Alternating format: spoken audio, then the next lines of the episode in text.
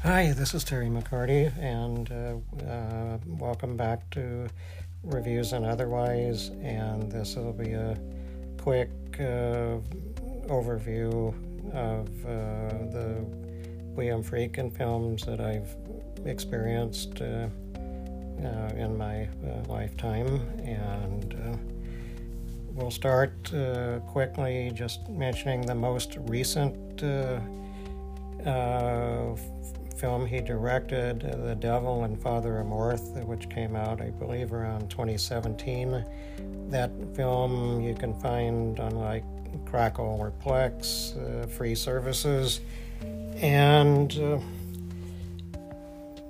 it's, I guess, the nice way to put it, it's interesting when you watch The Exorcism, but you can tell that there's probably been a little bit of uh, augmentation uh, in post production, and um, but you can look at it as a uh, coda to the Friedkin's own The Exorcist uh, because uh, he gets to show you the Georgetown uh, staircase early on or you can view it as a coda and corrective to the recent uh, Russell Crowe, uh, Franco Nero, the Pope's uh, exorcist. And uh, at this point, I'll go ahead and just uh, segue into uh, trying to debunk the popular, ah, excuse me, debunk the popular uh, Friedkin myth, uh, which seems to have been set in stone by Peter Biskind's Easy Riders, Raging Bulls, and then it, uh, whoever did the recent uh, New York Times obituary, uh, the idea of uh, Friedkin being Orson Welles and two two movies that commercially and artistically uh, dwarfed everything after. That's uh, not true. I mean, his career goes back to the roughly 1967, and uh, as irony would have it, I did see the first film he did, which was the Sonny and Cher uh, comedy musical Good Times, and uh, I guess part of the reason I saw that was that my mother took me to the showing in Vernon, Texas Plaza Theater. The big attraction, of course, were uh, Sonny and Cher in person, and someone who was like a a friend of my brother's in Electra, Texas. A guy named Rex Baker had a had a band uh, called the Bards, uh, which was, you know, everybody in every little town and city, uh, you know, heard the Beatles and the other British invasion groups and uh, did things of their own. So, so the Bards got to play on stage, and then Sonny and Cher came out and were interviewed and uh, I think if you, from what I remember of Good Times, if you look at it today, it's uh, very much a film of its period, and you could say with Friedkin, there's a mixture of uh, him in in the feature films he uh, made, and one remaining, which is a uh, updated uh, take on the Caine Mutiny court martial with Kiefer Sutherland. That he's kind of gone between sort of dutifully serving other people's material to uh, taking other people's material and uh, grafting on a kind of uh, really intense, uh, visceral quality. And the four films that he did that I think people probably would be on the same page of as uh, bangers, uh, as the young people say, or masterpieces would be The French Connection, The Exorcist, and the maligned in 1977 but rediscovered uh, Sorcerer, and uh, the maligned in 1985 but uh, uh, enthusiastically rediscovered uh, To Live and Die in LA. And um, and those films are pretty much the cornerstone of his uh, of his reputation, which he was good at uh, uh, curating and reaching out to younger generations of uh, uh, critics and viewers, and and also willingness to do commentary for other people's films, like he. One example being he directed the final episode of the Alfred Hitchcock Hour in 1965, uh, and it's one with a better than average uh, John Gavin as a uh, tr- uh, trigger happy uh, lawman who brings on a great tragedy. And later, uh, Friedkin himself did a commentary track uh, for Vertigo, and uh, that's very likely, I would think, on the uh, Universal's uh, recent issues of it on disc, DVD, uh, or 4K. And anyway, um, to not belabor things too much, in terms of uh, Friedkin Serving Material, another another film that from about 20 years ago, 2003, The Haunted with uh, Tommy Lee Jones and Benicio del Toro. That's uh, getting uh, seen on uh, streaming on on uh, on Max, formerly HBO Max, right now and something else that was ignored at the time, like, uh, oh, here's Tommy Lee uh, doing another variation of Gerard in The Fugitive. But it's very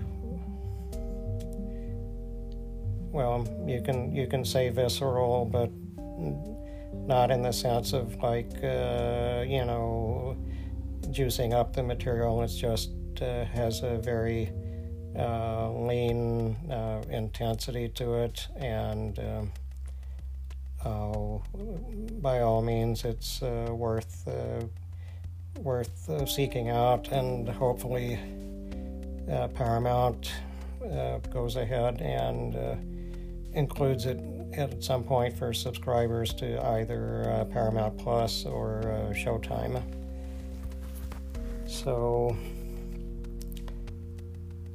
and I guess to to wind this down a little bit because uh, I'm probably going to be leaving some things out that are seem like misfires or well I kind of consider uh, cruising as a bit of a misfire and and uh, it's probably more interesting reading about the making of it in Friedkin's own autobiography, and uh, then then when you uh, actually see it, it's like uh, Paul Sorvino's pretty uh, dialed down and subtle, and, and does the, some of the best uh, acting in the film.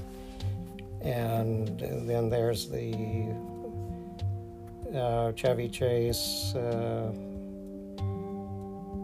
Gregory Hines Sigourney Weaver deal of the century, which managed to come out like early fall of 93, sorry, 1983. Uh, Paul Brickman worked on the script, and this was after Brickman's uh, uh, brief uh, supernova uh, fame with Risky Business and and Chevy having a hit with Vacation and uh, and people in the fall of uh, 1983 didn't want to see something uh, uh, parodying uh, arms sales, and um, because you know at that time people took Reagan reasonably seriously and wanted to look luxurious and dress in Armani and listen to listen to escapist, uh, heavily synthesized music, and but it's I don't know. I just remember it uh, seeing it on cable about a year after its release, and it didn't leave a strong impression one way or another. And in in terms of uh, other Friedkin films that uh, have followings but uh, are not in the general public radar. I watched uh, uh the other night uh, Rampage, which is uh, his serial killer film that was based on a real case that occurred in Sacramento but uh, transposed to Stockton, California. And there are actually two versions of Rampage. I, I did not see the first one, and I, I wish I had. It, it's on the Rare Film, R A R R A R E F I L M M dot com. The, the version that was done for De Laurentiis Group, which I, in a way, I wish I had seen it. Uh, instead, I saw the shorter, uh, reassembled, uh, augmented one that came out five years later in 1992 uh, for Miramax. And when you look at that uh, version, of course, you wonder uh, how much uh, Harvey Weinstein did or did not do with the way the version was reordered. Uh, allegedly, Friedkin had uh, changed his mind on the the death penalty between the first edit and the second. But when you see the uh, second uh, shortened Miramax version, you kind of get the idea of, uh, of all the things I had read about the first version that it, it had been uh, a little more uh, morally ambiguous on and on the, both sides of the death penalty and uh, with the with the later cut uh, it was kind of reordered to be a let's say a more subtle version of uh, the Charles Bronson, J. Lee Thompson, uh, 10 Till Midnight film where you had uh, Gene Davis, uh, actor that I remember from that film and not anything else, playing this oogie boogie boogie, uh, scary uh, endlessly calculating uh, serial killer that uh, you know knew how to game the system. And if you remember the end of that film, he's baiting Bronson and saying, "You, uh, I can, I can game the system anything I want. In effect, you can't do anything." And and then Bronson, "No, you won't," and and shoots him dead. And the audience I saw it in a AMC Wichita Falls Theater just, you know, uh, applauded uh, like Neil Armstrong landing on the moon. So, anyway, uh, Friedkin with the second pass at uh, Rampage was trying to to do that. I guess there's a scene in the uh, there which is in this second version. Early on, he goes and uh, goes to a gun store before he commits the first crime, and you don't see the gun store in the in the De Laurentiis cut. And and there's that and one or two other um, you know flags to show that he's this uh, super calculating uh, person and uh, and the and the character meets a different fate from the from the uh, De Laurentiis version, which apparently is the the fate that happened uh, to the actual uh, uh Sacramento murderer. But uh, at this point, let me say thank you for uh, wandering around in the weeds with me about about this film because it'll show up probably a bit more now uh, with Friedkin's passing, and it's worth a look. Uh, uh, Alex McArthur is like a was a popular TV actor in the latter part of the 80s, and he gives off an effect that's sort of like somewhere between uh, uh, deranged David Cassidy and and maybe why he was cast is there's kind of a vague physicality uh, reminding people of uh, the Richard Ramirez, the Night Stalker, who was uh, wreaking havoc in Southern California uh, during the 80s.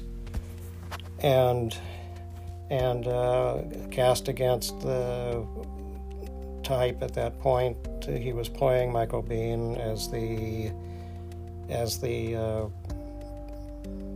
well back then they would say liberal instead of progressive uh, uh, district attorney that uh, you know backs away from his uh, beliefs and supports the uh, death penalty as as the story goes on, and uh, and to be uh, fair to Biehn's performance, he's uh, he's good at not over reacting or or over signifying and and he's does quite well in the second half when they go into the uh, into the courtroom. Uh, uh, the trial scenes and uh, anyway, um, it's. I think if you're a Friedkin completist, it's uh, certainly worth seeking out, and uh, I would say if you're have the luxury of time, uh, both versions probably be good to see and compare. And at some point, I'll probably see the Laurentiis version.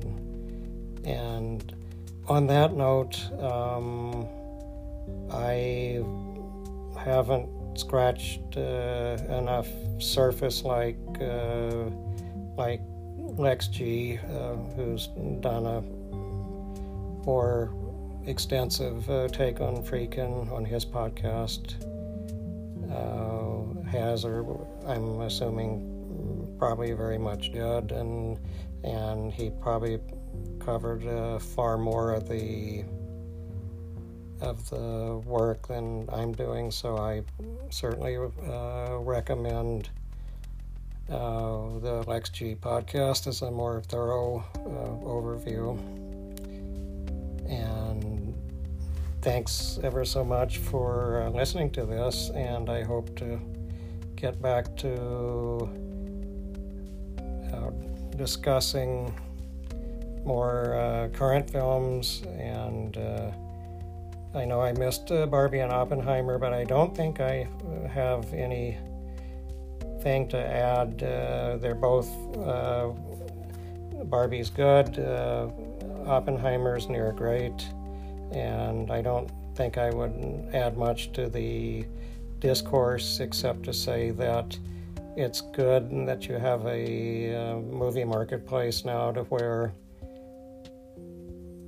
people are temporarily open minded enough to get out and you know, see more than one movie in a weekend, and the old uh, uh, 60s, 70s habit of uh, getting out to see movies, at least to see and experience uh, uh, things with their, you know, strangers, friends, peers. Um, uh, the thrill of discovery that that's coming back.